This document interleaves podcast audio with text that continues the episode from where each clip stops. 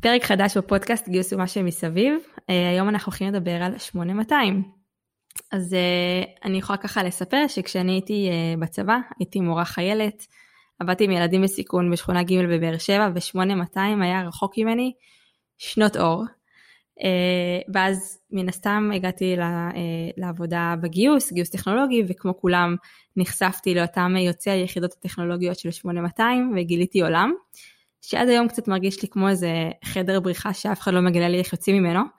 אז כדי לדבר טיפה מי אלה יוצאי היחידות, מה זה בכלל 8200, איך עובדים שם, מה הם חושבים ואיך הם מחפשים עבודה, הזמנתי את uh, זיו בן חמו uh, לדבר איתי טיפה על 8200. Uh, אה, אז למי מכם שלא מכיר, זיו בן חמו מנהל את חברת הצבא, שזה בעצם ארגון בוגרי היחידות הטכנולוגיות ויושב ראש עמותת בוגרי חיל המודיעין, וגם הוא בעצמו uh, בוגר uh, יחידה. אז אני אשמח אה, לספר לכם ולהזמין אתכם קצת לשמוע ממנו ועל הניסיון שלו.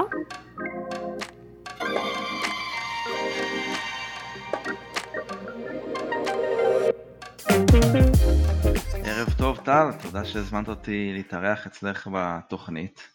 ואנחנו מכירים ככה מהעבודה המשותפת שלנו, לא הזכרת את זה, אצלך בפורטר, ומשם ככה אנחנו עובדים ביחד כבר הרבה מאוד שנים. אז אני אספר טיפה על עצמי למי שלא מכיר, קודם כל כמו שאמרת, אני מנהל את ארגון הצבא, וזה המרכז של בוגרי היחידות הטכנולוגיות, אנחנו הארגון שמרכז אותם, אנחנו קיימים כבר פלוס מינוס שבע שנים, ואני בתחום תשע שנים, לפני זה בחברה בשם שונה, זאת אומרת שעולם בוגרי היחידות הטכנולוגיות הוא העולם שלי, בשיתוף הטכנולוגיה, כי אני בעצמי מגיל מאוד צעיר אני מתעסק בכל מה שקשור במחשבים, בתכנות, בצורה עצמאית, הרבה מאוד כבר לפני הצבא, ומשם הגעתי ל-8200, למרכזים הטכנולוגיים, אני עברתי את פרויקט גמא, ואז הגעתי אצלנו למפקדה, ועברתי מספר שנים ביחידה ונחשפתי לדברים שבעצם הבנתי שהשמיים הם הגבול. זאת אומרת, דברים שלא הכרתי לפני זה, והדבר העיקרי שבעצם לימדו אותנו ביחידה זה ללמוד בצורה עצמאית, וזה נתן לי הרבה מאוד כלים להמשך הדרך, אחרי זה עבדתי תקופה קצרה בתור שכיר בתעשייה, הבנתי שהכיוון הזה פחות מה שאני מחפש בחיים, והקמנו את ה... כשאני אומר הקמנו, היה לי שותף בחברה הראשונה, הקמנו את החברה הראשונה שהייתה לנו בתחום, ואחרי תקופה קצרה הקמתי את החברה הנוכחית, את הצבא, ומאז אני מתרכז בכל מה שקשור בבוגרי היחידות, שאנחנו אומרים, קודם כל יחידות טכנולוגיות, חשוב להבין במה מדובר, 8200, 81, ממר"ם, עתודאים, תלפיות, כל מי שעשה שירות טכנולוגי כזה או אחר נכנס לקטגוריה הזאת. ויש בלי עין הרע הרבה מאוד אנשים שמשתחררים מהיחידות האלו, אם אני מסתכל על השנה שאני השתחררתי אי שם ב-2011, מאז זה רק גדל וגדל וגדל ונהיו עוד תחומים ועוד כל מיני קורסים שלא היו בזמנו ומדובר בהרבה מאוד אנשים, אנחנו בקהילה שלנו יש עשרות אלפי בוגרים לדורותיהם וגם לפני מספר שנים הקמתי את עמותת בוגרי חיל המודיעין, ואני מנהל אותה היום, שהיא בעצם קורת גג לכל מי ששירת ביחידות בחיל הזה בעצם. מהמם. אז לפני שככה נרוץ קדימה אה, בזמן ונדבר על איך מגייסים אותם, בוא נדבר טיפה מה מאפיין את אותם אה, אה, חיילים שמגיעים ל-8200, אה, אם יש איזשהו משהו שהוא משותף לכולם.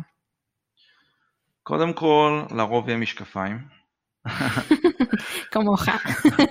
כמוני, כן, השקעתי בפודקאסט, אני שמתי אותם, אבל אה, לא, עכשיו ברצינות.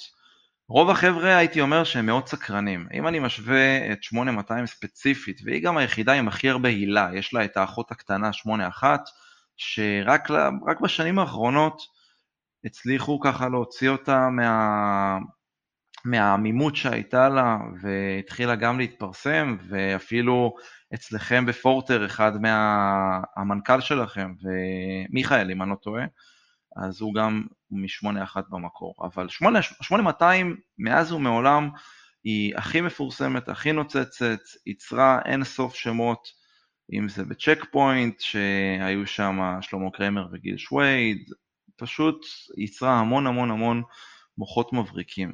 והייתי אומר שאותם אנשים שמגיעים ליחידה הזו, אלו אנשים שהם מאוד סקרנים.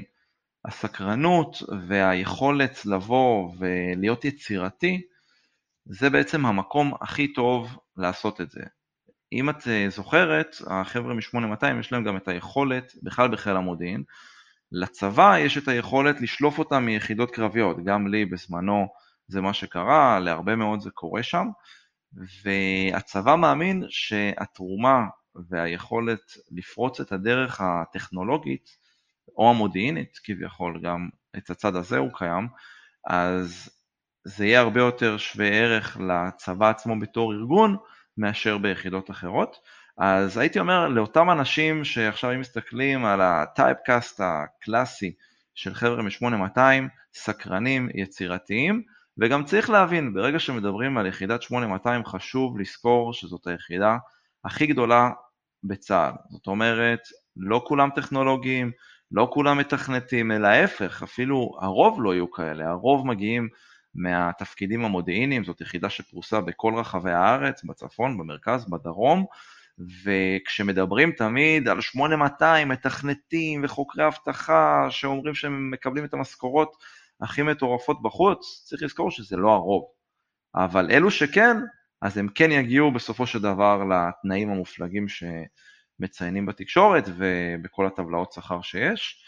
ואם אני משווה גם את החבר'ה מ-8200 ליחידות אחרות, הייתי אומר שלדוגמה, אם מסתכלים עכשיו על יחידות פיתוח אחרות, כי כמו שאת יודעת, יש המון יחידות פיתוח בצבא, שלרוב מגיעים לשם משער הכניסה של בסמך, שזה בית ספר למקצועות המחשוב בחיל התקשוב, והוא בעצם אמור להיות השער העיקרי או הבלעדי לכל מקצועות המחשוב, ואז חיל המודיעין הגיעו ואמרו, חבר'ה, אתם יודעים מה, אנחנו עושים את זה יותר טוב מכם ואנחנו נעשה את האיתור בעצמנו, ויש שם כל מיני עניינים של משאבים ותקציבים, אבל עדיין זה נשאר בחיל המודיעין, למרות שיש על זה כל הזמן ויכוחים.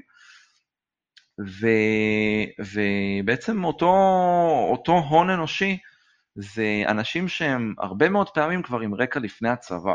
הרבה מאוד, הרבה מאוד חבר'ה שעושים לדוגמה את קורס תכנות של בסמך, מה שהיה בזמנו ממר"ם, הם לא חייבים להיות עם רקע קודם, מחפשים חבר'ה שיש להם חשיבה אנליטית, באים, עושים איזה שהם אה, סרט מבחנים, ואם הם עוברים הם יכולים להתקבל לקורס של שלושה חודשים, חצי שנה, ובעצם מלמדים אותם לתכנת מאפס. הרבה מאוד חבר'ה ב-8200 הם יגיעו כבר עם הרקע לפני הצבא, עם חברות שעבדו בהן לפני הצבא, עם מיזמים שהקימו לפני הצבא, גם לי הייתה איזושהי חברה כבר לפני הצבא, זאת אומרת זה משהו שמלווה שם כל הזמן.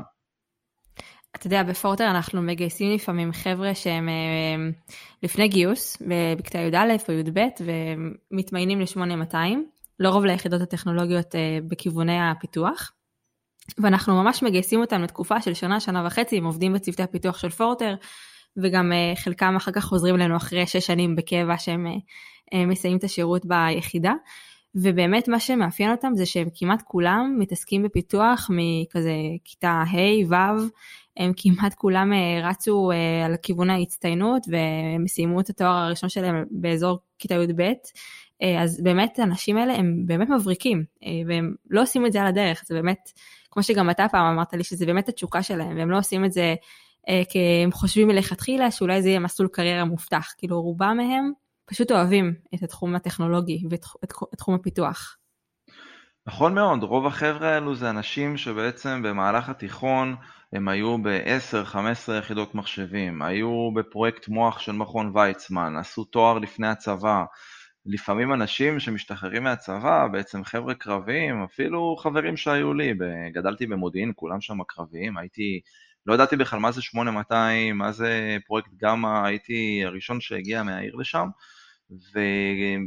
ופשוט אותם חבר'ה שמשתחררים מהצבא מתפקידים קרביים, הם רואים את זה בתור משהו שהוא לא הוגן, כי הם אומרים בואנה, שלוש שנים לא יצאתי הביתה, אני טחנתי קווים, הייתי במחסומים, אני יוצא החוצה וצריך לעשות עבודה מועדפת או אלוהים יודע מה בשביל להרוויח איזשהו שכר מינימום, ואותו חנון יוצא עכשיו בגיל 20, 21, 22, היום עם טיפה קבע, כי הצבא קצת הוסיף שנות קבע, אולי 23-4, ויוצא ומרוויח משכורות ששני הורים במדינת ישראל לרוב לא מרוויחים בממוצע.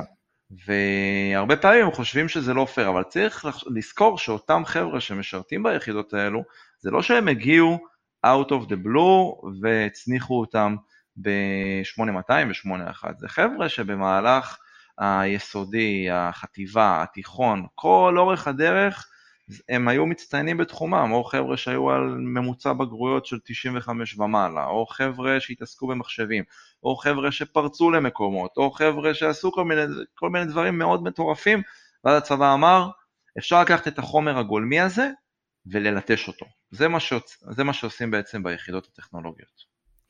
ואז בעצם מנדבים אותם לכל מיני אזורים, כמו מה למשל? כן, אז מה שקורה מבחינת האיתור של חיל המודיעין, שלקחתי בו חלק אה, מספר שנים בעצם לעזור שם גם במבחנים וגם ברעיונות, כבר איפשהו בכיתה י"א של המלש"בים, של אותם חבר'ה שהם בתיכון, הם אחרי הצו ראשון מקבלים איזשהו שאלון הביתה, להבין בכלל מה הם יודעים. זה נשלח לעשרות אלפי אנשים כל שנה, ואז מתחילים לסנן.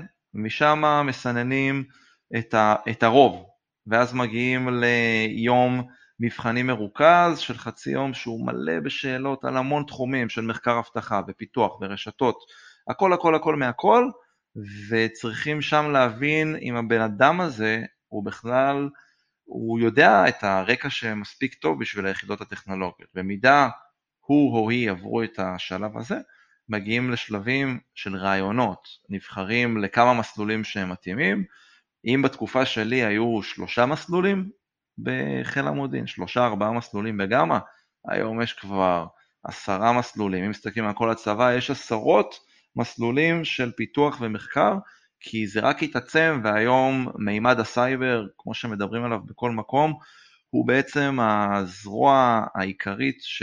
שלוקחים בה חלק, ואפשר לראות את זה גם בפברואר האחרון, שהיחידה 8200 אני מדבר, היא קיבלה מהרמטכ"ל אביב כוכבי אות הערכה, זה משהו שקורה כל, כל הזמן,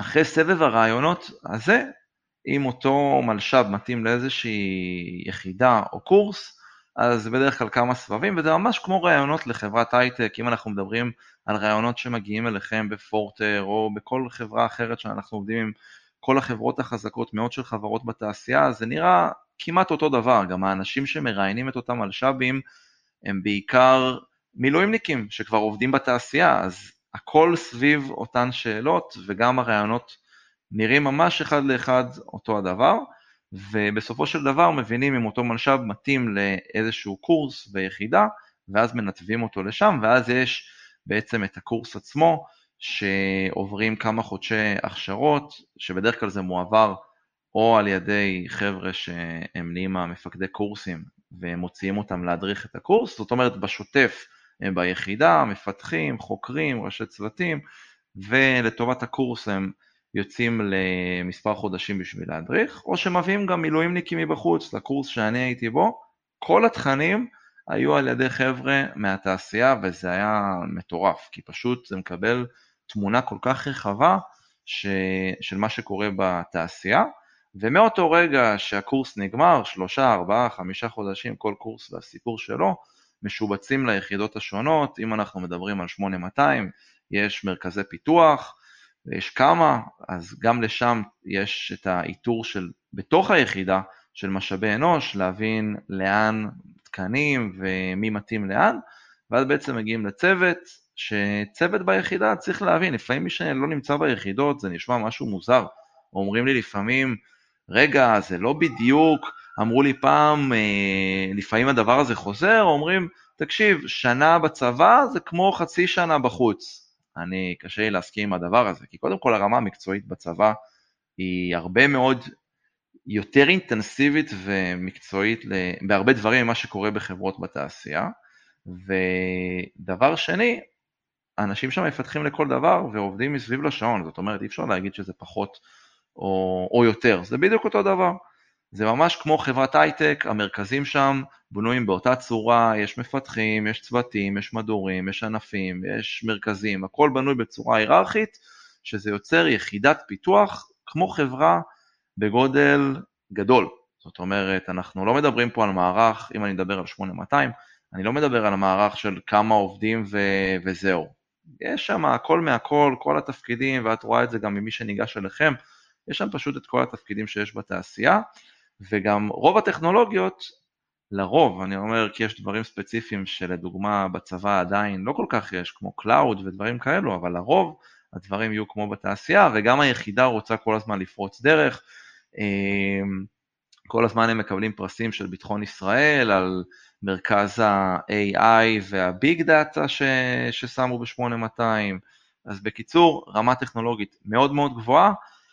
בתקופה שלי כמעט ולא היה קבע, היה, אני לדוגמה נדרשתי לחתום שנה בקבע הראשוני, והצבא הבין שיש מלחמה עיקשת מול החברות בחוץ, כולם מגיעים אלינו לארגון הצבא, מכירים אותנו כבר כמה חודשים לפני השחרור, מבקשים מאיתנו ליצור קורות חיים ולהתייעץ ולבדוק מה קורה בתעשייה, ומשם נחטפים לשוק. רגע, רגע, לפני שאתה רץ שנייה על איך מחפשים את העבודה, אז רק, רק להבין, אז עכשיו נגיד צוות ב-8200, אז יש את המפתח, יש את הבודק תוכנה, יש product, ממש ככה? כאילו יש מנהל, מנהל פרויקט, ממש כל, הת, כל התפקידים קיימים בתוך צוות? או שלפעמים אפשר לקחת, נגיד, או שלפעמים נגיד אפשר לקחת מנהל מוצר מצוות אחר ולעשות כמו אה, צוות משימה על נגיד פרויקט, כאילו זה ממש עובד ככה? אז אני לא רוצה להיכנס יותר מדי למבנה של מה שקורה בתוך היחידה, אבל בגדול זה מאוד דומה לכל חברת הייטק, יש את כל התפקידים, זה לא חייב להיות באותו צוות, זה יכול להיות במקום אחר, אבל ממש מערך שלם שגורם ליחידה הזאת לתפקד, אם זה מנהלי מוצר, מנהלי פרויקטים, מפתחים, חוקרים, הכל מהכל. אוקיי, okay, מעולה. אז סבבה, אז יש לנו אה, בחור או בחורה, המלש"בים עשו את המסלול להכשרה, הגיעו ל-8200, 81 אה, וכל היחידות האחרות הטכנולוגיות. עושים שירות, עושים קורס, מתחילים את השירות, חותמים קבע של נגיד בין שנה, שנתיים, שלוש. מתי מתחילים לחשוב על עבודה בתעשייה? זאת שאלה מצוינת, כי היא מלווה אותנו בעולם הגיוס כל הזמן, ותמיד ככה מגייסים ומגייסות, מנסים להבין מתי זה הזמן הנכון לגשת לאותם בוגרים. אז קודם כל, בתור מי ששירת, אני יכול להעיד על החוויה האישית שלי, כשאתה בתוך היחידה זה לא משהו שהוא כל כך מעניין אותך, אתה באיזושהי קפסולה סגורה כזאתי, ואתה מסביב לשעון אחראי כל הזמן על פרויקטים ומערכות ופיתוחים, אתה בשגרה של צבא, וחשוב להבין, אתה גם ילד. אנחנו מדברים על גילאים של 21, 22, מאוד קל להסתכל על אותם אנשים ולהגיד, בום, מתכנת, הוא בוגר, זה אנשים שהם עוד ילדים בסופו של דבר, הם עוד לא השתחררו מהצבא. אם מסתכלים על רוב אוכלוסיית ישראל שמשרתת בצבא, ומאותם אנשים נשאל אותם מה הם רוצים לעשות אחרי הצבא, אז הרוב בכלל לא יודעים. אז חשוב לזכור גם את העניין הזה.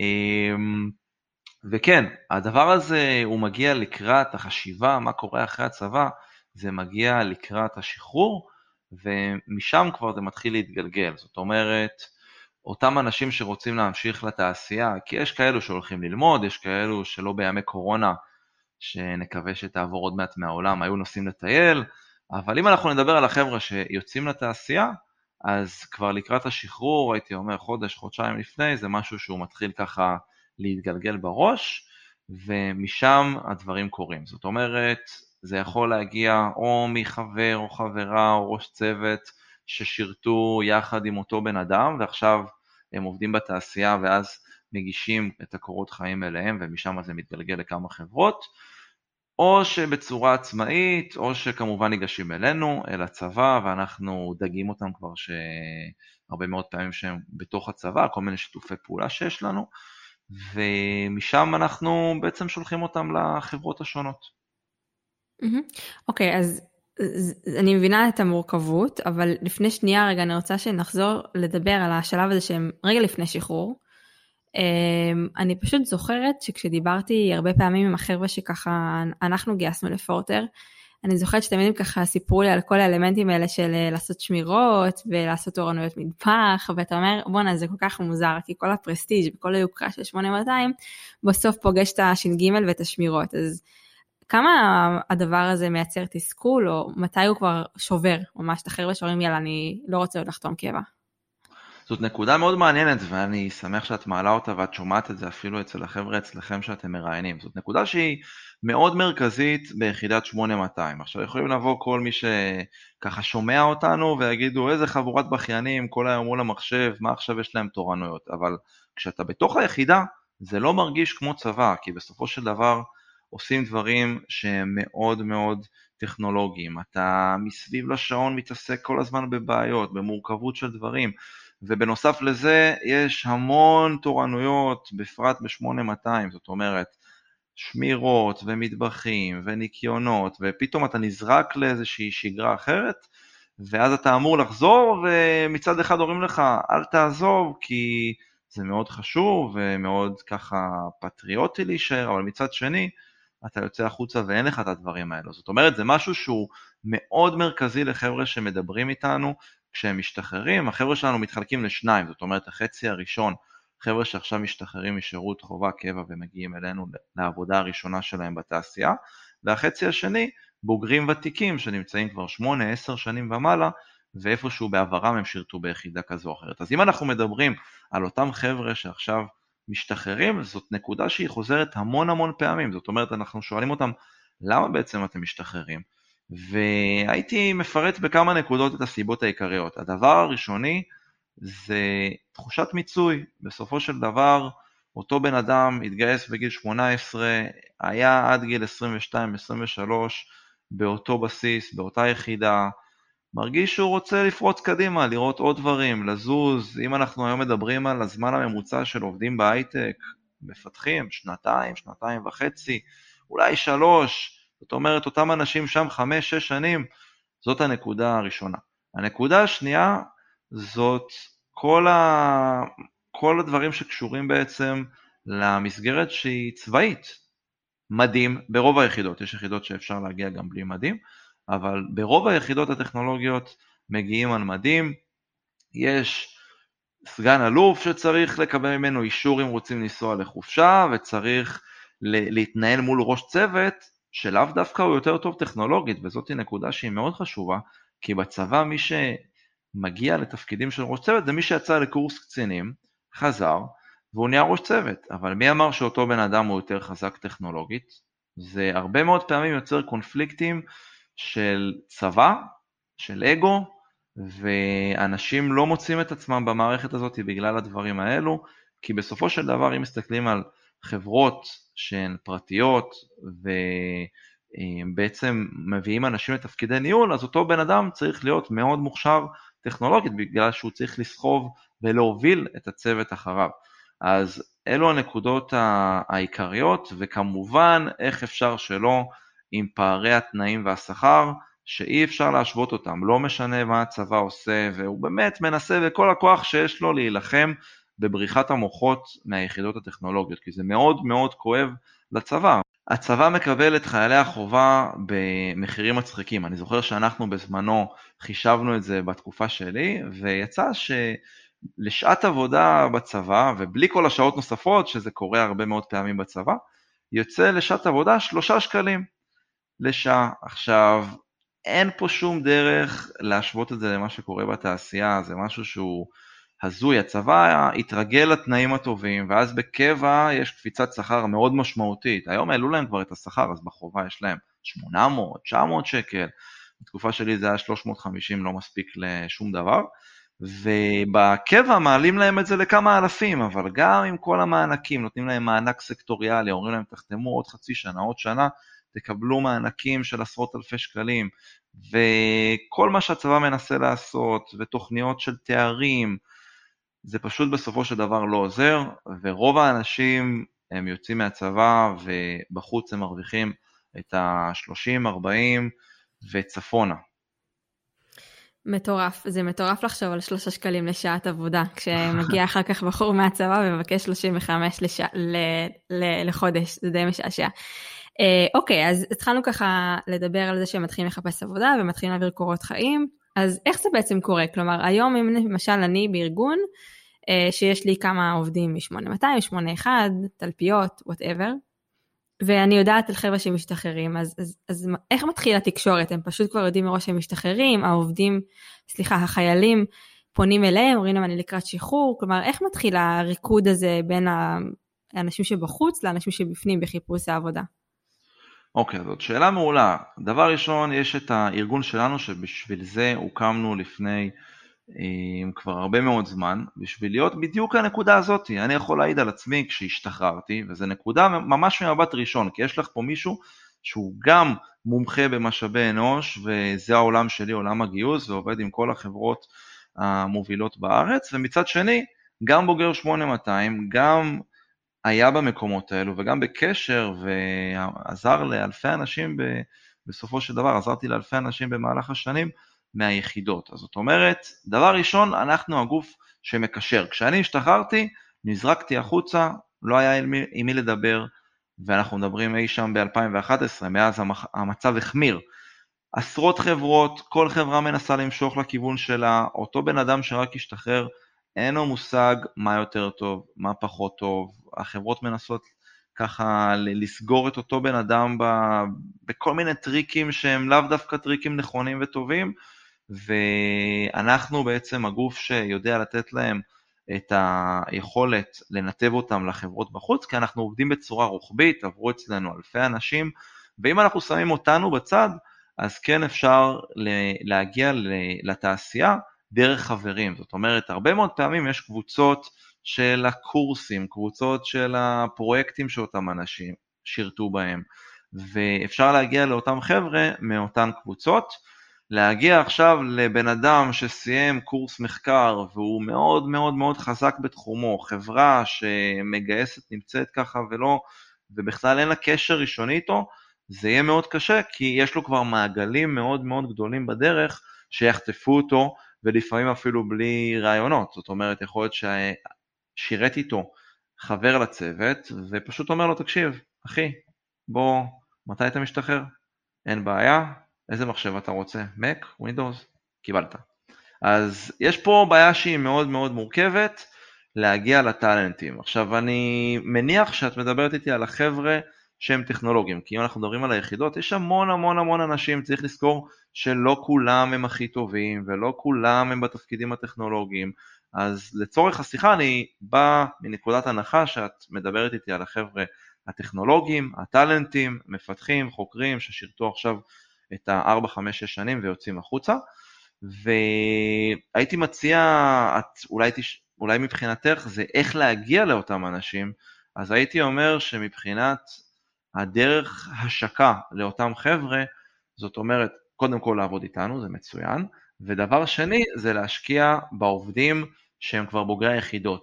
רוב החברות היום בשוק, החזקות, יש בהן חבר'ה שהם שירתו ביחידה כזו או אחרת. אין, אין מצב כזה שלא, זאת אומרת מישהו ששירת ב-8200 ו-81 או בתפקיד הנהלה או בתפקיד פיתוחי, חבר צוות, וצריך להתחיל לנוע מהאזורים האלו, אין ברירה, חייבים להיות יצירתיים. אנחנו מדברים על בעיה שהיא קיימת בארץ, שאין מספיק טאלנטים, כל הזמן אנחנו מדברים על זה, שיש פה מחסור ב-10-15 אלף מפתחים מנוסים, כל הזמן מכללות ותא...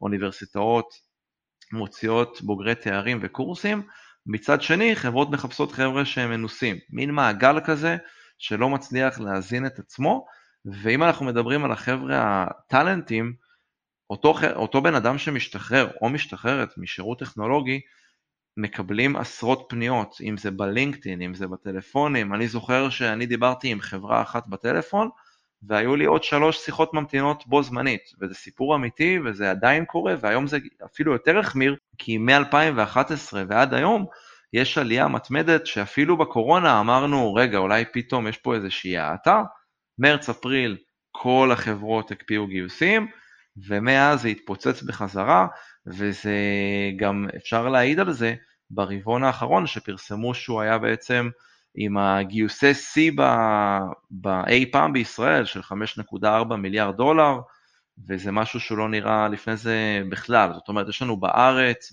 ובתל אביב בפרט, זאת העיר שהיא השנייה לסיליקון וואלי, בסטארט-אפים פר נפש. זאת אומרת, יש פה כל כך הרבה סטארט-אפים, יש פה כל כך הרבה חברות, חברות בינלאומיות, יש פה בערך 120 חברות בינלאומיות שהקימו בישראל את המרכזים שלהם, זה מספרים מטורפים, ואם מסתכלים על החברות הגדולות שמונפקות עכשיו בטריליוני דולרים, אז החברות האלו העלו את כל השכר בשוק, ואז זה מייצר בעיה מאוד גדולה, כי כולם רוצים את אותם חבר'ה שיש להם ניסיון, לא משנה אם זה בוגרי יחידות טכנולוגיות או מישהו כבר שיש לו את החמש-שש שנים, בלי קשר ליחידה כזו או אחרת, אבל יש פה משהו שצריך להתגבר עליו.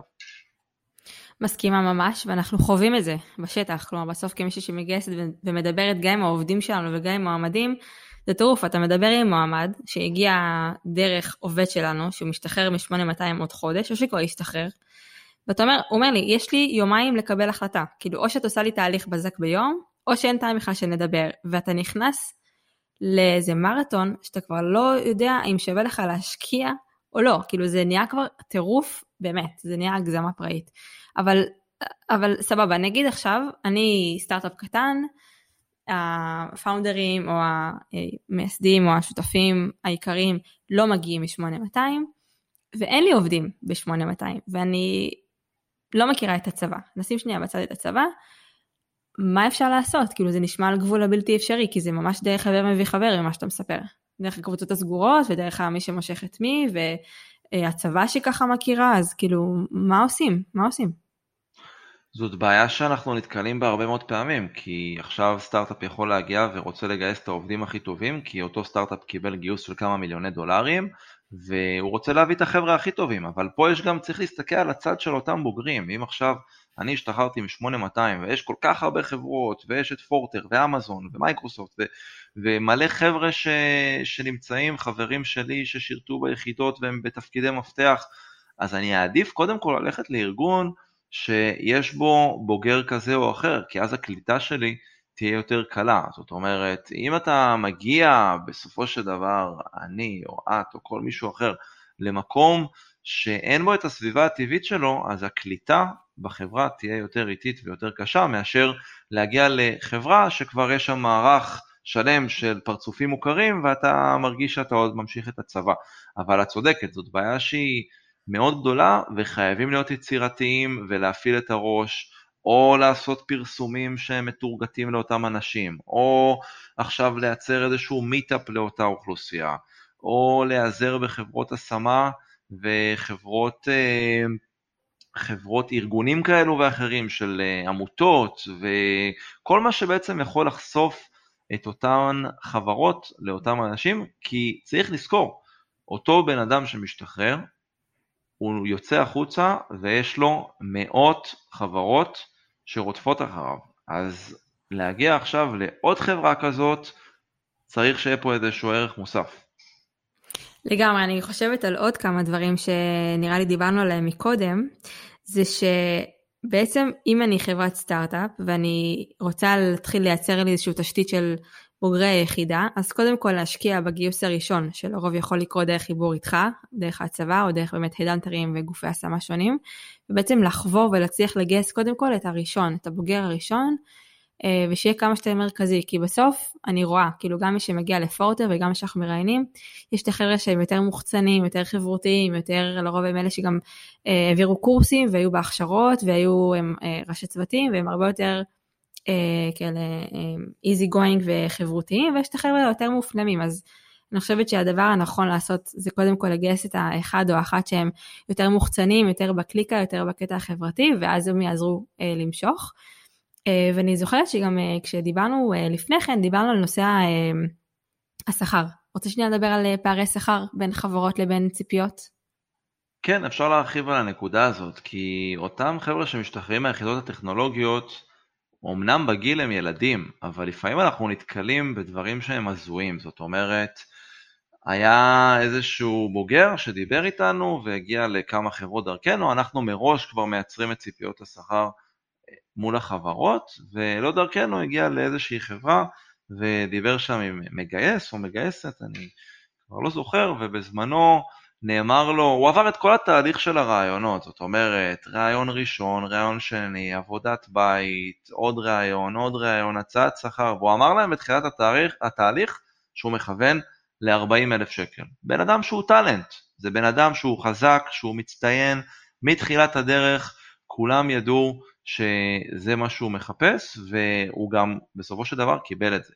אבל מה שאני אומר, שאותה חברה שהוא הגיע אליה, בזבזה לו כל, כביכול כל כך הרבה זמן, אותה חברה חושבת שזה סבבה, אבל בסופו של דבר לאותו טאלנט אין לו רק את החברה הזאת, יש לו עוד עשר חברות, כל חברה שולחת לו מבחן בית, הבן אדם לא יצא מהבית שבועיים, רק פתר מבחני בית. ואותו בן אדם קיבל הצעה, והיה שם פער שבמקום 40, וזה מה שהיו לו הצעות אחרות, הוא קיבל 30. אז למה הוא ילך בסופו של דבר? להצעות שיש לו 40 פלוס תנאים סוציאליים, פלוס החזרי נסיעות, פלוס פלוס פלוס פלוס פלוס, וזה מגיע כבר ל-43-44, או 30-31. והוא הרגיש כל כך פגוע מהתהליך הזה, כי בזבזו לו זמן יקר, שמראש יכלו להגיד לו, תקשיב, זה לא הציפיות, אצלנו זה ככה וככה, וזהו.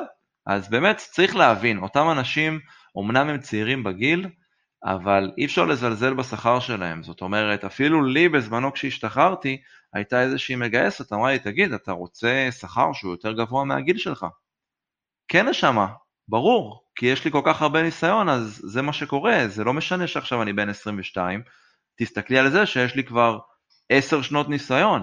אז חייבים להבין את הנקודה הזאת ולמנוע אי נעימויות. זאת אומרת, כולם רוצים את הכי טובים, כולם רוצים את הכי טאלנטים, אבל צריך גם להיות פייר לאותו בן אדם. כי אותו בן אדם שקיבל את ההצעה הנמוכה הזאתי, זה פגע בחברה, כי הוא לא ימליץ על אותה חברה לחברים שלו, הוא יגיד להם בוא'נה הם בזבזו לי את כל הזמן, ואז נפגע פה מה שנקרא החוויית מועמד בחברה, וחבל, כי חברות משקיעות המון כספים ומביאים אנשים שיעשו אך ורק את זה, וצריכים לעשות את הדברים האלה על ההתחלה, ולא, ולא מראש, זאת אומרת גם בארצות הברית יש תפקידים שאנחנו עושים לדוגמה רילוקיישן לחו"ל, מראש כבר אומרים את השכר, אומרים השכר הוא ככה וככה, ובארץ זה משהו שככה רק ברגע האחרון פתאום חושפים את זה בהצעת שכר ו, וזה יכול להיות הפתעה לכאן או לכאן, צריך לשים לב לדברים האלו.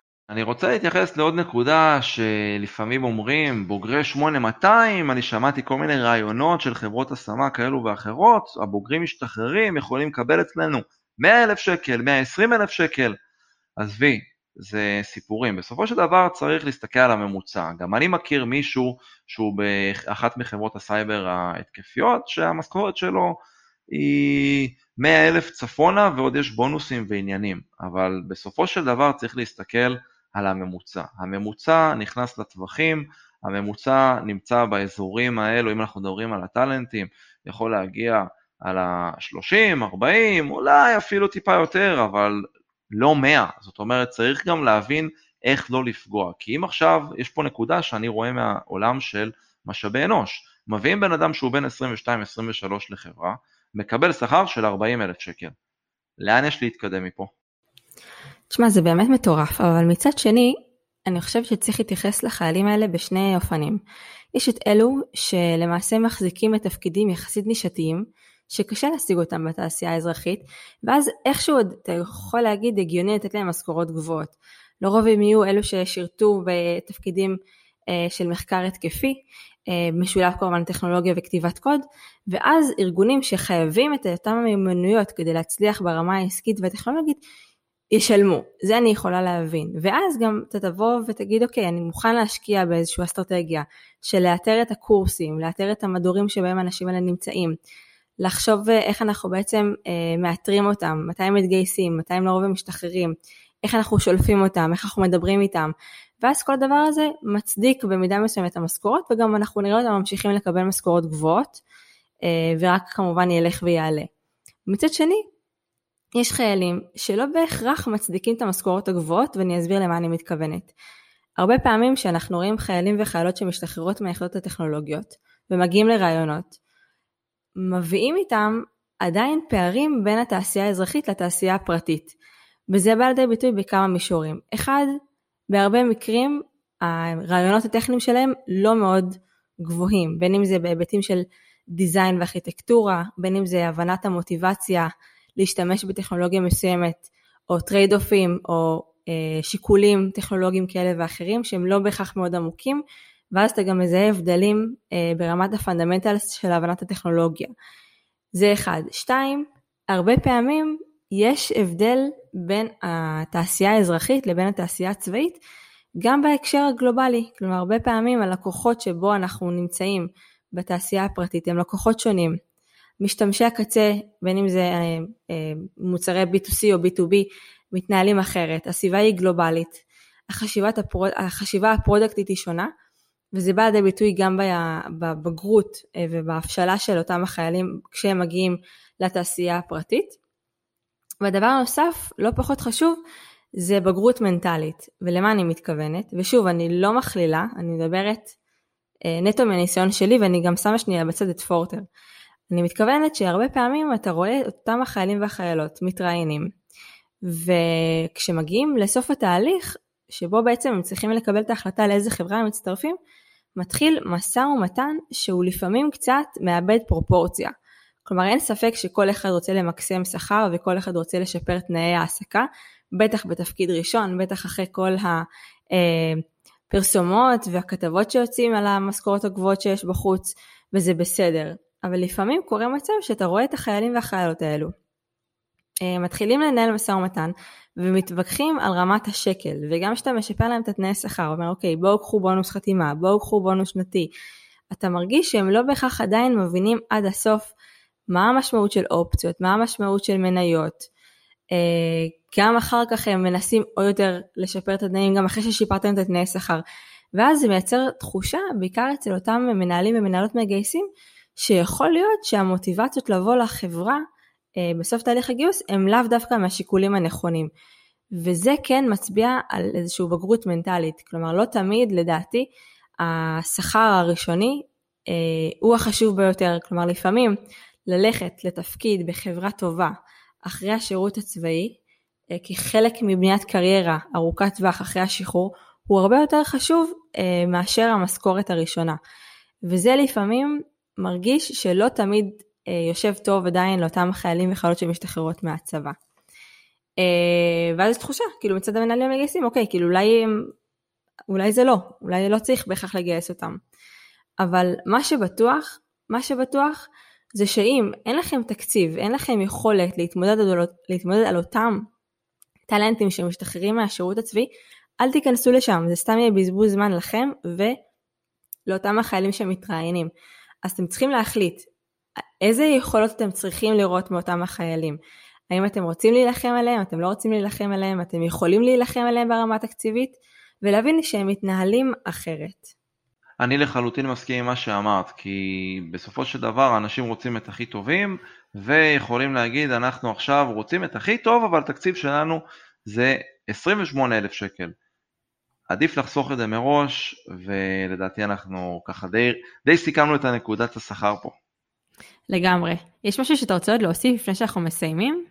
כן, אז אני חושב שאנחנו דיברנו פה הרבה מאוד על 8200, גם אנחנו לקינו במותג הזוהר הזה, אבל חשוב לזכור שיש הרבה מאוד יחידות אחרות שהחבר'ה שם לא פחות חזקים ובחלק אפילו יותר חזקים. זאת אומרת, אם אנחנו מדברים על מצוב, חבר'ה ברמה בינלאומית בתחומם, אם אנחנו מדברים על חבר'ה במקומות מסוימים בממר"ם, באופק, והמון המון יחידות שיש, זאת אומרת, צריך להגדיל את הראש ולא להיתפס אך ורק ל-8200, זאת אומרת, צריך לזכור שחבר'ה שמשתחררים מהיחידות הטכנולוגיות, לא משנה עכשיו אם אותו בן אדם שירת ב-8200 או ב-3060 בממר"ם או משהו כזה, עדיין יש לו את ה-3, 4, 5, 6 שנות ניסיון, וסביר להניח שהוא יהיה טוב. אז צריך לפתוח את הראש לכיוונים האלו.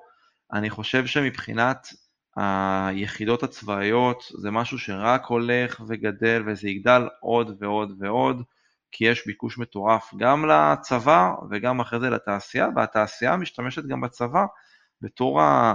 המנוע העיקרי של מה שקורה של כוח האדם, כי באמת אם אנחנו מסתכלים פה על אוכלוסיית ההייטק בישראל, 320 אלף איש, מתוך זה יש כמה עשרות אלפים שהם שירתו ביחידות השונות, הם אלו שבעיקר יהיו במקומות מרכזיים, אם אנחנו מסתכלים, כמו שאמרנו מקודם, על החבר'ה של צ'ק פוינט, של שלמה קרמר וגיל שווייד שהנפיקו חברה שהיא היום שם דבר בישראל. ניר צוק שהתחיל בצ'ק פוינט ועבר לפאלו אלטו ובדיוק הייתה איתו כתבה לא מזמן.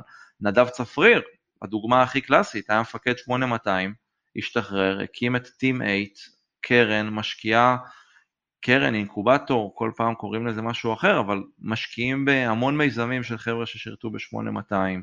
אה, אסף רפפורט היה מנכ"ל מייקרוסופט ישראל, בחור צעיר, לדעתי המנכ"ל site של מייקרוסופט הכי צעיר בעולם, וכמובן אצלכם בפורטר עם מיכאל, זאת אומרת, בוגרי היחידות ולאו דווקא 8200 מייצרים המון המון המון חברות מדהימות ומוכשרות, וצריך למצוא את האנשים המתאימים, בין אם זה חבר'ה שהם בוגרי יחידות ובין אם, ובין אם לא, שיגיעו לחברה ובעצם יעזרו לדבר הזה לצמוח, כי ישראל היא היום מעצמה, כמו שאומרים, בכל מקום בעולם, מעצמת מחקר ופיתוח, אין דבר כזה בעולם, ויש לנו באמת כוח אדם שהוא מאוד מאוד איכותי. תודה רבה, זיו. כמובן לכל מי שיש שאלות ורוצה להרחיב וללמוד יותר, אתם באמת מוזמנים לפנות בעצמכם לזיו בן חמו. אני בטוחה שהוא ישמח לשתף עוד מהידע והיכולות שלו. אה, ותודה רבה, זיו, היה לי מאוד כיף ומעניין לדבר איתך היום, ונשתמע בקרוב. תודה רבה טל, ערב טוב.